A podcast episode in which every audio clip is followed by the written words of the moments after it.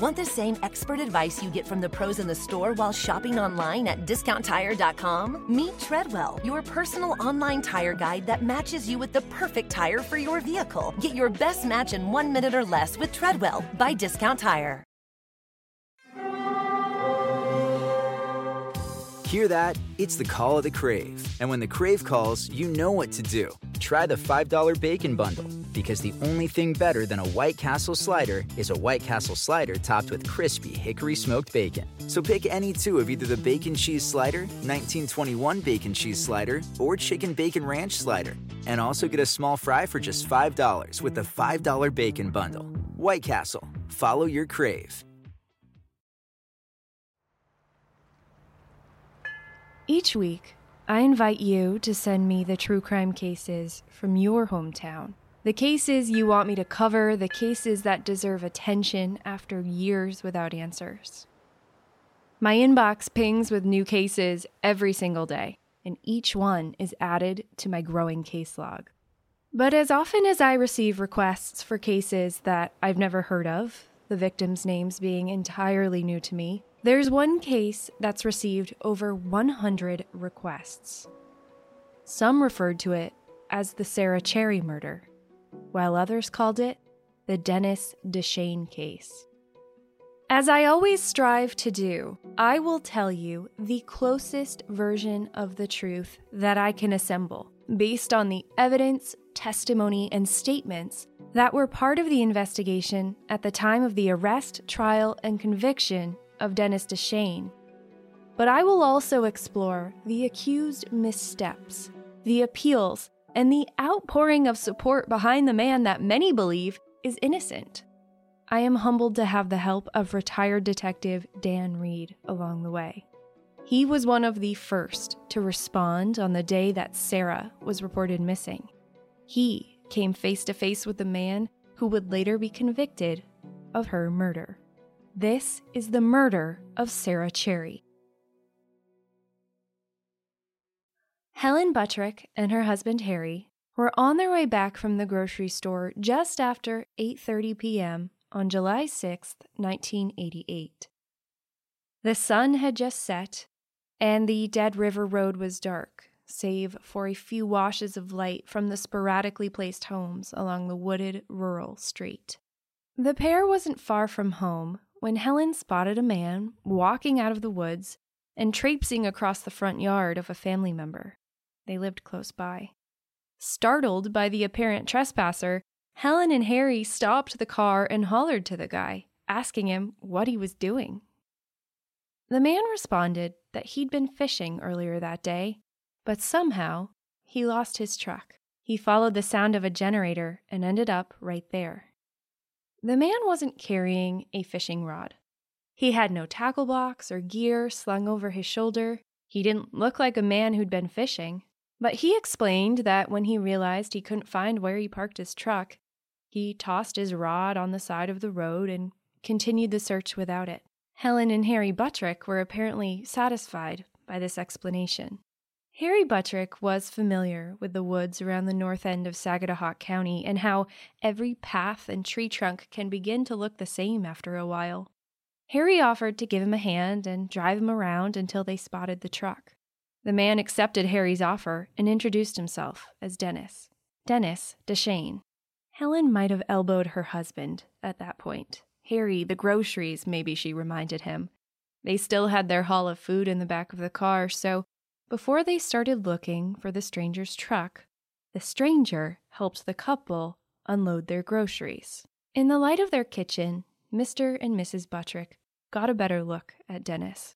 He appeared a bit grubby. He was scratched up and dusty, not altogether a strange appearance for a man who said he'd spent the day fishing and wandering the woods. However disheveled, he seemed polite, normal enough. But as Harry and Dennis pulled off and Helen Buttrick watched the taillights fade out down the road, her brow creased. Something wasn't right. She switched on their police scanner. It was a common electronic in late 80s homes. What she heard raised a clear red flag. Helen called the police to report the encounter with the wandering stranger named Dennis Dechaine. Across town, the Sagadahoc County Sheriff's Department was hours into the search for a missing 12 year old girl. Mr. and Mrs. Buttrick couldn't have known that the stranger they'd just encountered would soon be at the center of it all. The date was July 6th, 1988, and 12 year old Sarah Cherry was a little nervous but excited for her new babysitting gig. She was an incredibly bright young girl.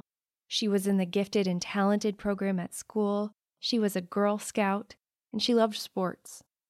Sarah was also exceptionally responsible and reliable for being only 12 years old, and this responsible nature made her the ideal babysitter for Mr. and Mrs. Henkel's 10 month old baby, Monica. Sarah was great with kids, and although she'd never babysat a baby so young before, Jennifer Henkel trusted Sarah, and she admired her gentle manner and kind personality. Just after 8 a.m. the morning of July 6, 1988, Mr. Henkel picked Sarah up and brought her back to their house. By 9 a.m. that day, Sarah was alone at the Henkel home with baby Monica. Jennifer called to check in on Sarah around noon, and things seemed to be going well. Sarah was feeding Monica, and she was going to make herself some hot dogs for lunch. Mrs. Henkel hung up the phone, apparently comforted and unconcerned. Sarah was doing great. But just over three hours later, Mrs. Henkel returned home to a concerning scene. She pulled carefully into her dirt driveway, deliberately avoiding two objects laying in plain view. Stepping out of the car, Jennifer realized that the objects were a notebook and nearby a sheet of paper. Jennifer picked it up to discover it was a receipt from a car repair shop. She carried both of the items with her as her eyes darted ahead at the house.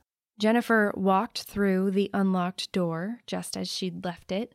Mrs. Henkel didn't want Sarah to get locked out if she took the baby outside, but the interior door, leading from the attached garage into the home, was wide open. The TV was on in the living room, and Sarah's glasses were folded on the table. Her sneakers and socks were in a neat pile on the floor. Her jacket was there too.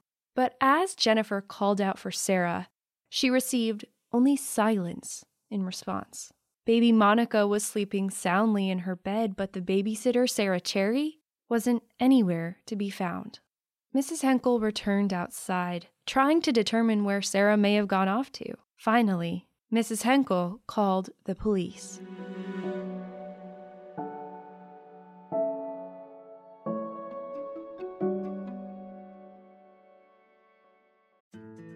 Do you want to set your child up for success and help them learn too? IXL Learning is an online learning program for kids covering math, language arts, science, and social studies. IXL is designed to help them really understand and master topics in a fun way. Powered by advanced algorithms, IXL gives the right help to each kid, no matter the age or personality. IXL is used in 95 of the top 100 school districts in the U.S and there's one site for all the kids in your home, pre K to 12th grade. Kids can even access IXL on the go through the app on your phone or tablet. No more trying to figure out how to explain math equations or grammar rules yourself. IXL has built in explanation videos. Make an impact on your child's learning. Get IXL now. And Dark Downeast listeners can get an exclusive 20% off IXL membership when they sign up today at ixl.com slash downeast. Visit ixl.com slash downeast to get the most effective learning program out there at the best price. As a Dark Downeast listener, you know the world can be an unpredictable place. But with every case, we've learned one thing your vigilance and preparation can be your greatest defense. That's why you should invest in SimpliSafe Home Security today. SimpliSafe is whole home protection with sensors to detect break ins, fires, floods, and more. But the piece I appreciate the most is the line of indoor and outdoor cameras so I can have eyes everywhere, even when I'm away. How many stories have we heard about investigations stalling out because a location didn't have cameras or the cameras just weren't working that day? Of course, I hope I never have to rely on my cameras for that kind of info. But knowing they're there, watching who's coming and going at my house, both the invited and uninvited guests, gives me a sense of security I hadn't had in my own home before. SimpliSafe has given me and many of my listeners real peace of mind, and I want you to have it too. Get 20% off any new SimpliSafe system when you sign up for Fast Protect monitoring. Just visit simplisafe.com/downeast. That's simplisafe.com slash downeast. There's no safe like SimpliSafe. Detective Dan Reed was one of the first to respond to the Henkel home on Lewis Hill Road in Bowdoin. His daughter is a Dark Downeast listener, and she connected us for a conversation about this case. Dan, how do you want me to address you or introduce you on the show, first of all? Oh, Dan is fine. Dan, okay. Perfect. I am not, I am not a detective anymore. I am not in law enforcement, so Dan is just just fine. Thank you.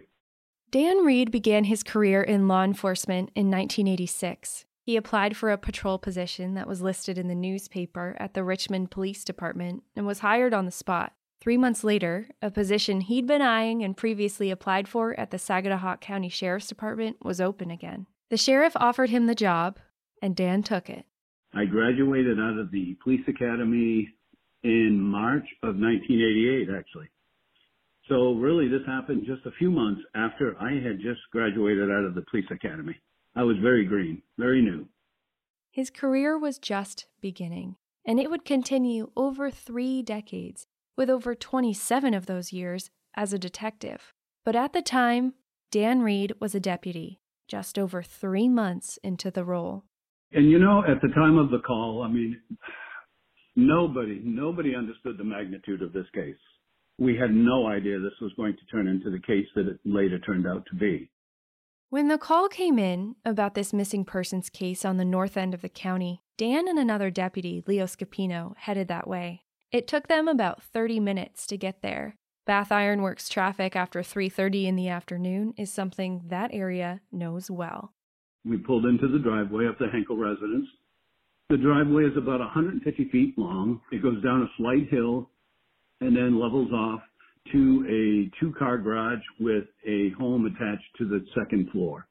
Well, Mrs. Henkel came out and she had two documents in her hand. She showed us in the driveway where she found the two documents, said she spoke with Sarah, her babysitter, at 1230 and Sarah was fine when she arrived home at around 3:30, um, she found these two documents in the driveway. I think about what I would have done. Pulling into my driveway and seeing a notebook and a scrap of paper lying where they shouldn't be. I might dismiss them, maybe pick them up and toss them in the recycle bin and chalk it up to a windy day bringing debris into my yard. But Mrs. Henkel had the foresight to pick them up and retain them, her intuition telling her this might be important. Now, Jennifer Henkel's handling of the documents and then the transfer to Dan and the other deputy was later raised as an issue in court. Maintaining the integrity of evidence and ensuring the continuity of that evidence is an integral part of investigative work. Dan, in the many years he's had to process this case in his own mind, recognizes now what could have been handled differently you know, looking back at it now, I mean, I wasn't big on crime scenes or processing crime scenes at that, that point in my career because I was so new out of the academy. But, you know, had she left them there, then we could have probably have processed them for fingerprints or anything. We didn't have DNA back then, so fingerprints. But, you know, she had already picked up the articles and handed them to us. So, it, you know, that was kind of a second thought. Whether they could have fingerprinted or otherwise tested that evidence, though, to me, seems kind of moot because there was no question who that auto body receipt belonged to. The owner's name was printed at the top, along with the year and make of the vehicle a 1981 Toyota pickup, apparently with front end damage. Identifying info printed on a piece of evidence. I mean, how often does that happen?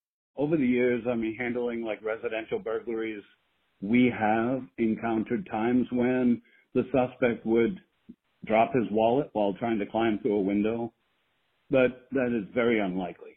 But you know, it's uh, you know, it's wonderful when you're handed a piece of evidence like that.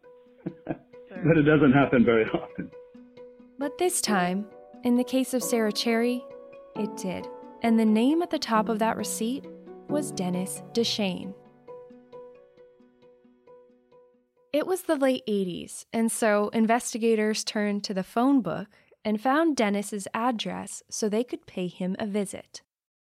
We drove to uh, Dennis Dechaine's home in Bowdoinham on the post road, and he wasn't there. His truck wasn't there, but his wife answered the door. We asked if Dennis was around. She immediately wanted to know why, and we said, you know, we found these documents. We just want to return return them to him and talk to him about them. She said he left the farm probably around 5 a.m. and he hasn't been back all day. So we left a business card and asked her to please have Dennis give us a call when he when he arrived. Their initial search that afternoon for the Toyota pickup belonging to Dennis Dechaine was unsuccessful. With still no sign of Sarah Cherry, the sheriff's department set up a mobile command center at the intersection of Lewis Hill Road and Dead River Road in Bowdoin. They paid a second visit to Dennis's house, and again, his wife hadn't seen him since that morning. The early July sunlight was fading as the search for Sarah continued. Probably around 8 or 9 o'clock, there was a call placed to our dispatch from a woman by the name of Mrs. Buttricks. She said that a young guy was out on their front lawn when they came back from getting groceries and off, was very polite, offered to help them with their groceries and said that he was from Yarmouth and that he had been fishing all day and he got lost in the woods and followed the sound of a generator and came out at their house. They said he was very polite, but her concern was that when when they got home, she turned on the scanner. Everybody had police scanners back then. And she heard that we were all talking on police radios just down the road from their home. She got worried because her husband had just offered to take Dennis and drive him around looking for Dennis's truck.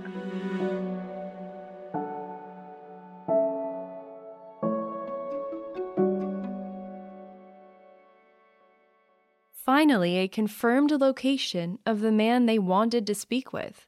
He was riding shotgun in Mr. Buttrick's car. Another deputy, Deputy Ackley, located Mr. Buttrick and transported Dennis back to the command center.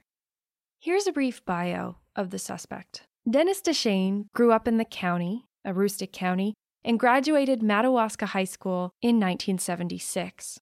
He went on to earn two degrees one in agricultural business management from Vermont Technical College, and one in languages, majoring in French at Western Washington University. He and his wife Nancy bought a farm sometime in the mid 80s, and that's what he did. Dennis was a farmer. Before he was placed in the back seat of Dan Reed's cruiser for questioning, Dennis was patted down, standard practice. And it's then that deputies noted the scratches and marks on his body and clothing. They appeared fresh. He had two handprints, fingers pointing down, one on each side of his back shoulder, of the back of his shoulders on his shirt. He was wearing like a blue t-shirt with jeans. His belt was still undone.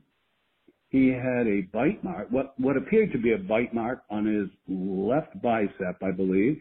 His story for the bite mark was, I had been working on the farm all day baling hay, and that's just a rash from the hay bale. He said that the fingerprints that were on his back, uh, upper shoulders, was from him shooing flies while in the woods, fishing.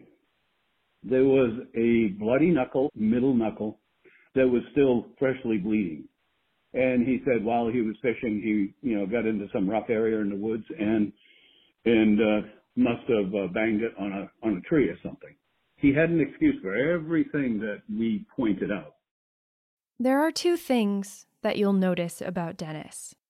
He has an answer for everything, and at least in this case, he often defaults to a lie until he's caught in it.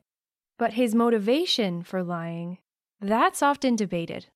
I'll get to that later. Mark Westrum was the detective at the time, and when he arrived at the mobile command center, Dennis Dechaine was placed in the back seat of Dan Reed's cruiser. Detective Westrum in the passenger seat, Deputy Reed in the driver's seat, and Dennis Dechaine in the back seat behind Westrum. It was their makeshift interview room. We read Miranda to him. He agreed to speak with an attorney, and then Detective Westrum got out of the vehicle while I spoke with Dennis. Their only goal was to find Sarah Cherry. That was the focus. So, in speaking to Dennis, Deputy Reed wanted to establish any connection between Dennis and Sarah. His name was on that receipt found at the home where she was last seen, and no one could speak to Dennis's whereabouts during the hours she was presumed to go missing. They didn't know what happened to Sarah, not yet, but Dennis could have information that would answer that question. So you get more bees with honey. And I was very polite with Dennis throughout this entire interview um, and just wanted to keep getting information from him, hoping to be able to find where she's at, if he knows. Dan started with the obvious Dennis's truck. First thing, you know, we talked about his truck, trying to determine where his truck may be. He was all confused. He said, I, you know, I don't know. I got turned around in the woods. I followed the sound of a generator. I came out where, you know, I spoke with these, this older couple. Um, so he really had no idea. I asked him if his keys were in his truck, if his truck was locked, and he said, no, it's not locked. The keys are in my truck. Then Dan moved on to a new line of questioning to see if Dennis would place himself at the scene of Sarah Cherry's disappearance. I pointed to the Lewis Hill Road, which was the road that we were parked on while we're at this intersection. And I asked him if he'd ever been up this road today, if he'd been up that road today. He looked at it and said no. I showed him the documents and he said they weren't his. So I showed, I showed him the uh, auto body receipt again and pointed out that his name is on it and that he owns a red Toyota pickup truck. At that point, he agreed and said, yeah, they are mine. I asked where he normally keeps those articles in his truck. Yeah, the Toyota truck that he owns is just a two-seater. There's no back seat. So he said that he keeps them always on the passenger seat. So I told him that these articles were found on the Lewis Hill Road, on this road that I had earlier asked him about. And I asked him again, are you sure you have not been on this road today? And that's when he said, oh yes, yes, I was on this road. I remember now. He said, I was looking for a place to go fishing and I spoke with somebody and they told me that there was a good spot to fish in the opposite direction, meaning back towards the Dead River Road. So he said I turned around in the driveway and headed back. I had him describe the driveway and he described the Henkel residence to a T. Perfectly. There. While Dennis's story changed with each new piece of evidence revealed to him by Deputy Reed, what matters is that Dennis clearly described the home where Sarah Cherry was last seen. Dan had been there himself earlier that day.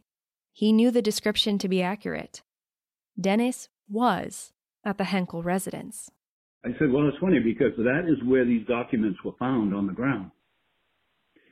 He said, Well, I, you know, I did urinate. When I turned around the driveway, I got out and I urinated. So I asked him, I said, do you normally get out the passenger door of your truck? Is your driver's door broken or something? And he said, no. I said, well, you said that they're on the passenger seat. How would these things fall out if you got out the driver's seat? He's, and that's when he said, oh, well, I, uh, I remember transferring my fishing gear from the front seat to the back of my truck. So when I opened the passenger door, they must have fallen out at the end of the driveway. And whoever took the girl must have moved them up by the house. That last part could be the most revealing of all. And whoever took the girl must have moved them up by the house. Mind you, I never told him where these documents were found. It was him that said whoever took the girl must have moved them from where he dropped them up near the house.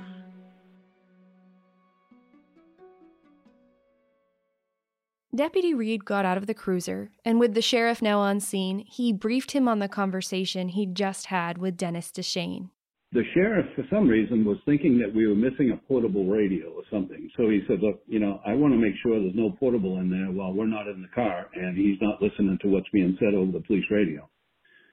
So he had us take Dechaine out of the car and one of the other deputies searched the back seat of my cruiser and found his Dennis's car keys underneath the passenger seat, the front passenger seat. Dennis had just said that he didn't have the keys and that they were with his car somewhere, wherever he left it. The lies and inconsistencies in his ever changing story were mounting. You know, he had a shit eating grin on his face and said, mm-hmm. Oh, you, you know, you found them. Whether it was another lie to cover his tracks or an honest, forgetful moment, we can't know for sure. I asked Dan about Dennis's demeanor that night. For a man who seemed to have an answer for everything, did those answers come to Dennis quickly? Did he seem to be searching for the right lie to tell to maintain his story? Or did he have an answer for everything simply because he was telling the truth? What Dan Reed remembered the most about Dennis that night only became clear after seeing countless pictures of him in the decades since. And the one thing that really stands out to me is his eyes. His eyes that night were very large. They weren't dilated. He didn't appear to be on drugs. They just seemed large as in fearful. Was he scared? You know, being new, I kind of wrote it off as if I were in his situation, whether I abducted this child or not, I have all these cops around me. I would probably be nervous and scared too. So after my interview with him, I had already told him that, you know, when we're done speaking, that I would drive him around to look for his truck. Well, Detective Westrum and I and Dennis, we drove around. We got to the point where his truck was later found, and we pulled up to that, that road on the right and asked him if he recognized this road. I do believe at this point now in my life that he knew that's where his truck was and he did not want us to find his truck that night because he said, no, no, I definitely know it's not that road. Let's go forward. So we never went down that road. It wasn't until much later, probably around midnight, that one of our part-time deputies used his spotlight and was driving down that road and he's the one that saw a reflection and there was Dennis Dechaine's truck pulled into the woods, maybe 50 yards into the woods, not even a trail, just drove into the woods. It was after midnight but they finally had Dennis's truck. The truck at the center of the search since the very beginning. Dan's flashlight illuminated details that are still crystal clear in his mind over 30 years later. I remember distinctly looking in the passenger window, seeing all these small smudged little handprints on the glass. The sheriff's department called in the state police and a canine officer to track whatever trail, whatever clues that are only discernible to the highly trained nose of a very good dog. The dog went right from Dennis's truck straight across the dirt road that we were parked on and right back into the woods. We never found her that night. The canine wouldn't lead them directly to Sarah. That dog wasn't trained as a cadaver dog. But they knew at this point they needed to ask Dennis Dechaine a few more questions. State Police Detective Hensby questioned Dennis at the Bowdoinham Police Department, but Dennis wasn't under arrest. At about four in the morning, because we had no body, we didn't have Sarah, they were forced to release Dennis and let him go home.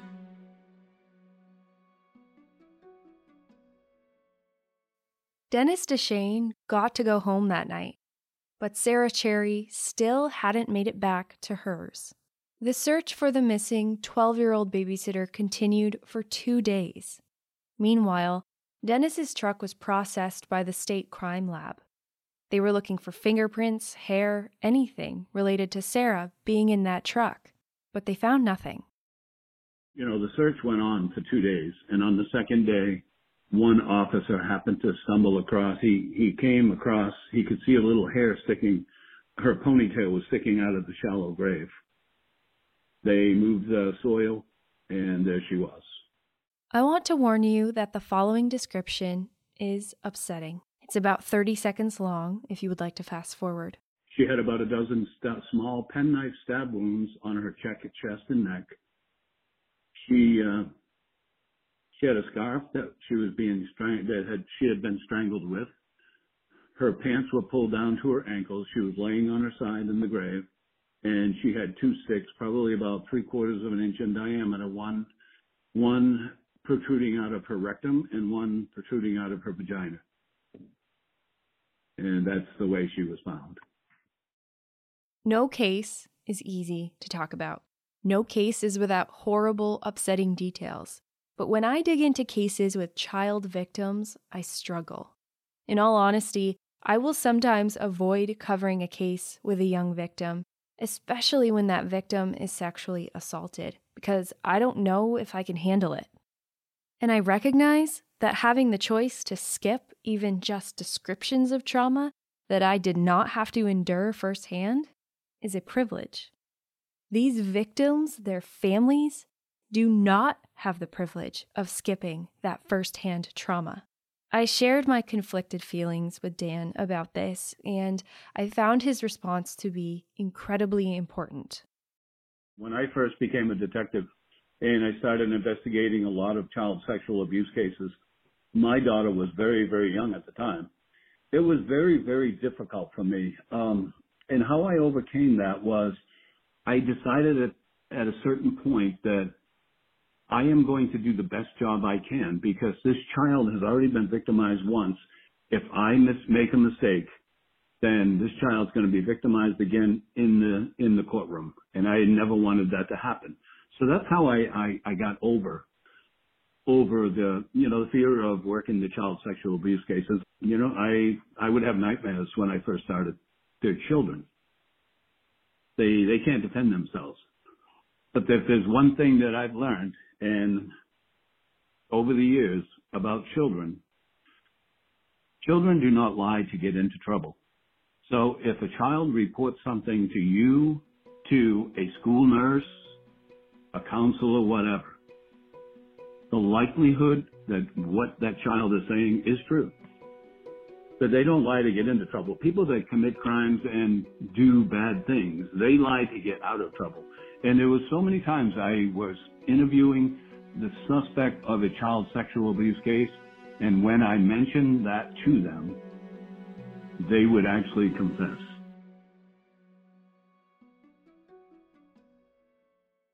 After two full days of searching, the body of 12 year old Sarah Cherry was found. The state police took over. The evidence linking Dennis Dechaine to the home where she was last seen alive, the proximity of his truck from where her body was ultimately discovered in that shallow grave, it was all enough to obtain a warrant for the arrest of Dennis Dechaine.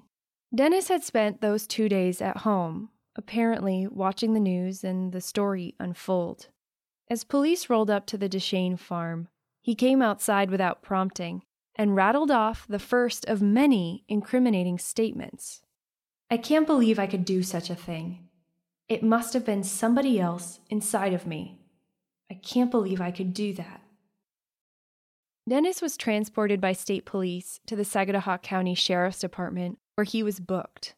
As Detective Westrum assisted Dennis washing the fingerprinting ink off his hands, Dennis again began speaking unprompted. He said he didn't realize he did this until he saw her face on the news and then, you know, he realized what had happened. He told his wife he had, he did something wrong or something bad happened and she wouldn't believe him. She just laughed at him.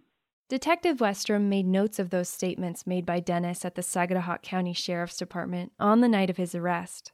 The next excerpt is direct from those notes, obtained by a nonprofit called Trial and Error through a Freedom of Access request. Oh my God, it should never have happened. Why did I do this? I went home and told my wife that I did something bad, and she just laughed at me. I told her I wouldn't kill myself. Besides, that's the easy way out. Please believe me.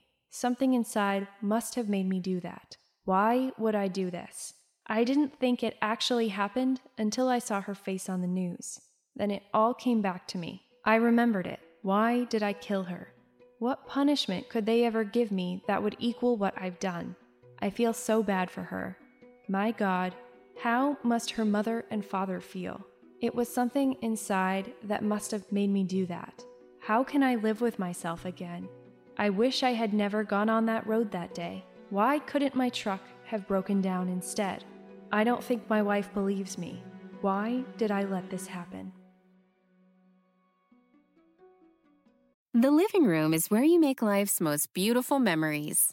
But your sofa shouldn't be the one remembering them. The new life resistant, high performance furniture collection from Ashley is designed to withstand all the spills, slip ups, and muddy paws that come with the best parts of life. Ashley high performance sofas and recliners are soft, on trend, and easy to clean. Shop the high performance furniture in store or online at ashley.com. Ashley, for the love of home. Here you are, BPMs high, sweat dripping, body moving, tongue panting. You're working hard, real hard, and you're thirsty. You need vitamins, nutrients for peak performance and energy. And your plants do too. Aw, I mean, just look at the little guy. Water soluble plant food from Miracle-Gro is full of essential nutrients. Just a little scoop into your watering can and boom, instant feeding and bigger, more beautiful plants. It's kind of like a sports drink for your plants. You may have to suffer from heat, but your plants do not. It should be noted that this was not a transcript, not pulled from an audio recording, but rather the recollection of the detective who identified the statements Dennis was making to be of particular importance, and so he noted them. But the most important, and what would later become the most contentious aspect of those notes, was the phrase, How did I kill her? That phrase is scrawled along one line of the page, and then the words, how did are scribbled out. Above them are the words why did, making the full noted phrase, Why did I kill her? The two phrases are distinctly different. How did I kill her might be a man grappling with what police believed to be true and how they could possibly be true. But the phrase, Why did I kill her? that has the undertones of guilt. A man asking himself, why he took the life of that young girl and trying to understand for himself. Later, as Dennis Dechaine was processed at Lincoln County Jail, he again made incriminating statements, this time to two corrections officers. They later testified to what Dennis told them quote, You people need to know I'm the one who murdered that girl, and you may want to put me in isolation. Unquote.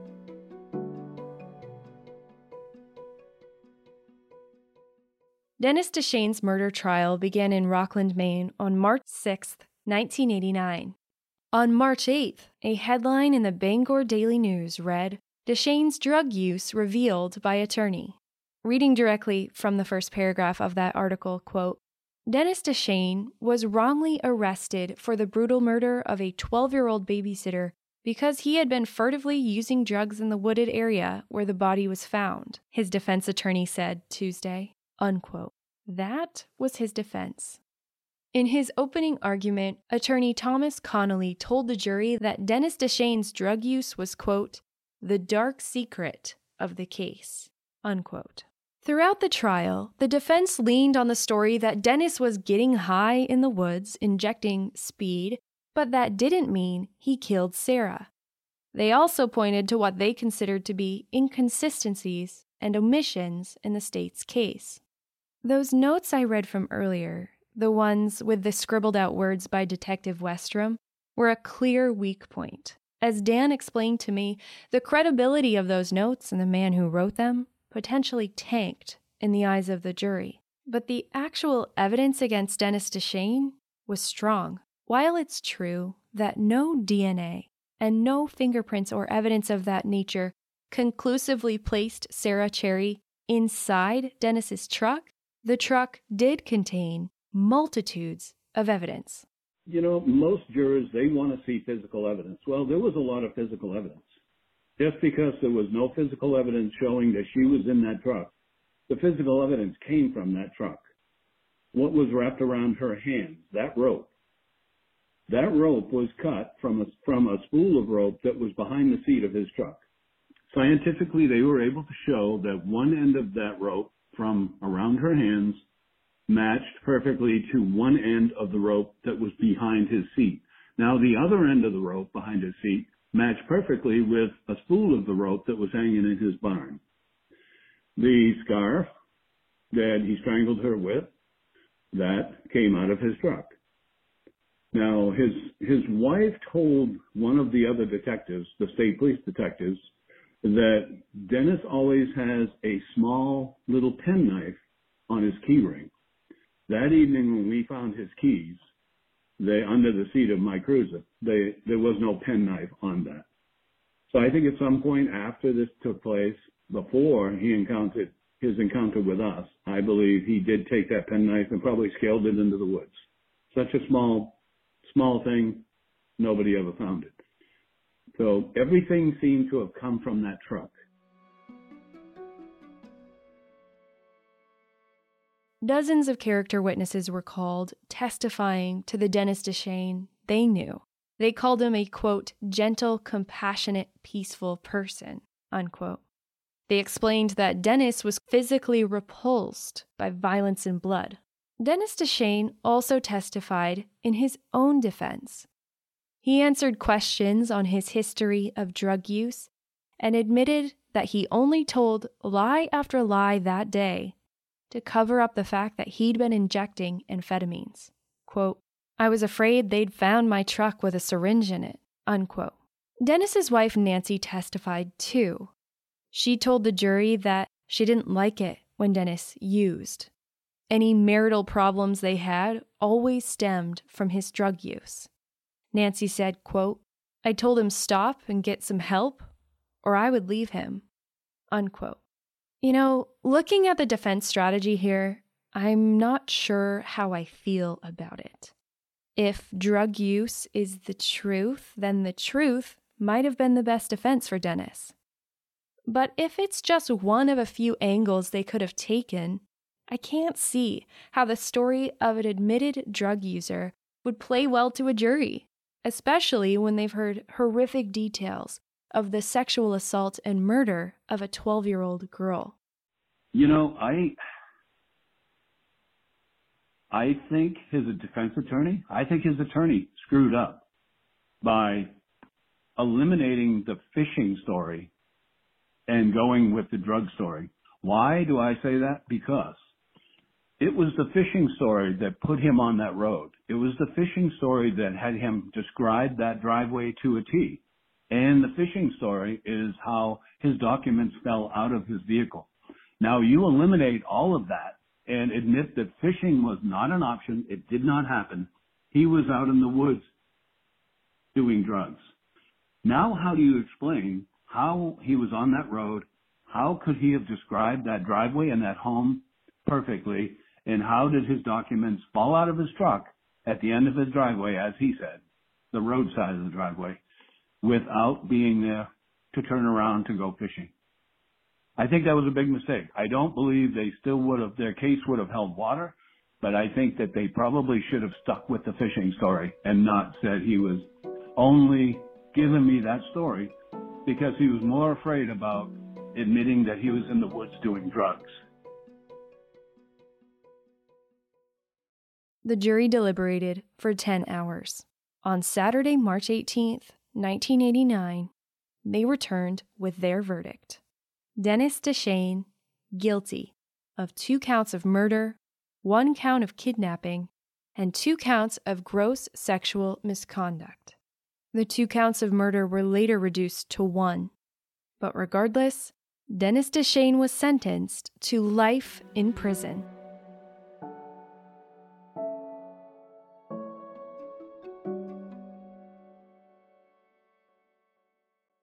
And so began the appeals process in October of the same year. Attorney Tom Connolly filed an appeal of Dennis's conviction. That appeal was denied. In May 1990, the Maine Supreme Court also denied the appeal of his sentence. Two years later, in May of 1992, attorney Tom Connolly, presenting evidence that wasn't available at the time of Dennis's initial trial, filed a motion for a new trial. That evidence was DNA found on Sarah Cherry's fingernail clippings. The DNA was not conclusively found to belong to Dennis. It's possible the DNA belonged to someone else. So, while on the surface, it is a convincing argument for a new trial, the full scope of that DNA evidence on the fingernail clippings is not as clear of a picture. Dennis could not be excluded from the DNA sample because it was such a minuscule amount of testable DNA. Additionally, the clippers used to collect the fingernails potentially contaminated the sample. In 2014, the defense team had articles of Sarah's clothing tested, including her shirt and her bra. According to the defense, the testing revealed that it was possible, or even likely, that someone other than Dennis Dechaine killed Sarah. Again, however, the testing of the clothing could not exclude Dennis as the one who murdered Sarah. Dennis Dechaine maintains his innocence. And with no confession and no witnesses, we still don't know for sure what happened that day. Dan Reed can now view the case through the lens of his decades of experience as a detective. He may have been green on the day he received the call, but considering all the details now, he's developed his own theory of what might have happened that day, July 6th, 1988. I don't think Sarah put up much of a fight. You know, I really don't. I don't think she had a chance. Nor do I think Dennis Dechaine set out to commit this heinous crime on that particular day. Me personally, Dennis did not go into that house. The two doors were wide open because I believe Sarah was out either putting the dogs out on the runner or she was feeding or watering them. She didn't have her shoes and socks on and she didn't have her jacket. Um, so she wasn't going anywhere. Dennis, I think it was just an opportunity for him. As he was driving by, he sees this young girl at the end of the driveway. I think that, I think he probably used the fishing story on her. He probably pulled up to her, probably asked her if she knew of a fishing hole, and if she said no, then maybe he said, you know, can you ask your parents? And being young and back in the 80s, uh, you know, people weren't as protective as they are today. I could see Sarah probably saying, oh, you know, I don't live here. I'm babysitting. I'm not familiar with the area. And I think at that point in time, I think Dennis grabbed her and uh, stopped her in the passenger seat, is, and that's when the documents fell out. I've learned again and again that the simplest version of events is usually true. Or as Dan Reed puts it in words I appreciate, if it looks like a skunk and smells like a skunk, it's a skunk. But in the decades since Dennis Dechaine's conviction, one group has rallied around the skunk in question, and their theory is undeniably more complex. Trial and Error is a nonprofit dedicated to the quote, outcry for justice in the Dennis Dechaine case. Unquote. The group is comprised of an eight person board of directors, all friends or family members of Dennis Dechaine. In full transparency, I did not reach out to Trial and Error directly in enough time to include any new or original statements from them in this episode. However, their site, trialanderrordennis.org, is a robust source of case files, transcripts, documents, articles, reposted news stories, and other sources pointing directly to their view of the case. It is clear they believe Dennis was wrongly convicted of the murder of Sarah Cherry. They believe Dennis was framed. I sifted through the documents and articles and their independent analysis and commentary of the evidence against Dennis, as well as their own assertions of his innocence, to determine the primary pillars of their argument. First, evidence that would have posed reasonable doubt in the minds of the jury during the trial was either not available at the time or not permitted. From trialanderrordennis.org, quote, the trial judge ruled against the defense's request for DNA testing, which, finally conducted years later, identified DNA under the victim's thumbnail as belonging to a male who was not Dennis. Unquote. The group accused the state of interfering with attempts for retrial based on that DNA evidence, saying that, quote, the courts and the Maine Attorney General's office have blocked every attempt to give a jury a chance to consider all the evidence in a retrial. This resistance has included incineration, of likely valuable DNA evidence shortly after Dennis filed a motion for testing. Unquote. Trial and Error also asserts that Sarah's time of death would have cleared Dennis of any involvement in her murder. They say he would have been in police custody at the time of her death. Now, Sarah's time of death was given as a range, not a finite time. It was based on the passing of rigor mortis and the state of decomposition. The medical examiner testified that she died 30 hours or more after his examination of her at the location in the woods. That time frame would have been consistent with the time of her disappearance. The trial and error group lists numerous line items identified as, quote, questionable state actions or conduct, unquote. You can read them all on the site if you're interested, but the one I was most concerned with was listed as, quote, statement to the jury that there was no alternative suspect, unquote. Now, there's a full subpage of information about an alleged alternative suspect in the case of Sarah Cherry. I have decided not to discuss the alternate suspect theory or give the name of that person. You can find the discussion and the assertions made by the trial and error group linked in the show notes for this episode. Is it possible that Dennis Dechaine was framed? Dan Reed walked me through a few of the frame up scenarios he's considered over the last 30 plus years. The scenarios would have involved finding Dennis's truck, selecting the specific documents with Dennis's name printed on them, cutting the precise length of rope they needed to bind Sarah's hands, going to the house where Sarah was babysitting, but first, even knowing that Sarah would be alone babysitting at someone else's house, and then planting those documents, bringing Sarah back to the location of Dennis's truck, along with other logistically challenging steps, all in broad daylight. And you know, articles that I've read with trial and error, I mean, they are so adamant about saying, you know, the cops focused on one person and one person only. Well, you know, that is kind of the rule of thumb until you can rule that person out, you don't waste a lot of time and resources hunting down somebody else. You need to rule the, your number one suspect. He is the number one suspect based on the circumstances. So you don't just start looking into other people until you've been able to rule him out 100%. I can honestly say it was impossible to rule Dennis Dechaine out of this case. the Cherry family found strength. Deborah, Sarah's mom, is still married to Sarah's stepdad, and together they created the Cherry Camp Fund. The fund helps cover the expenses for kids to attend a Christian summer camp in Maine. There's also a scholarship fund in Sarah's name at Mount Ararat High School. Throughout the appeals process, the family endured the trauma again and again.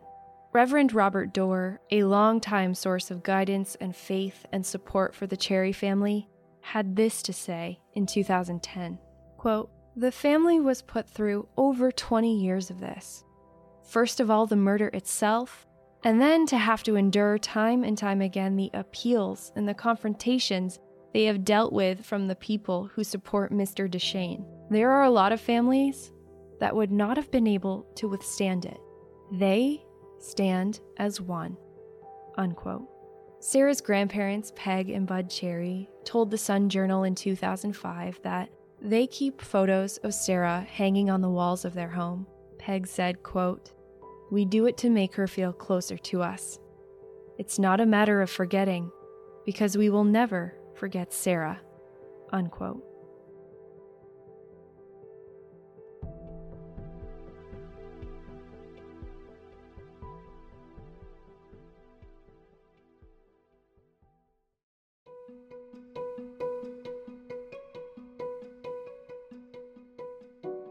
Thank you for listening to Dark Downeast. Links to all of my sources for this case are listed at darkdowneast.com. And I owe a massive thank you to Dan Reed for his help in telling this story. Dan, I'm honored and humbled to be trusted to share your words about this case. And to your daughter, Heather, thank you for listening to this show.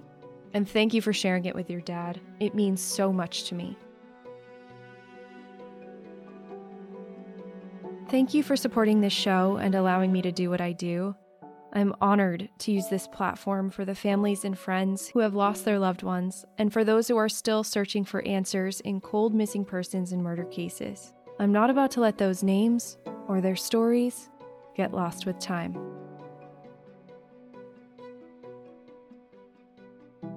I'm Kylie Low, and this is Dark Downeast.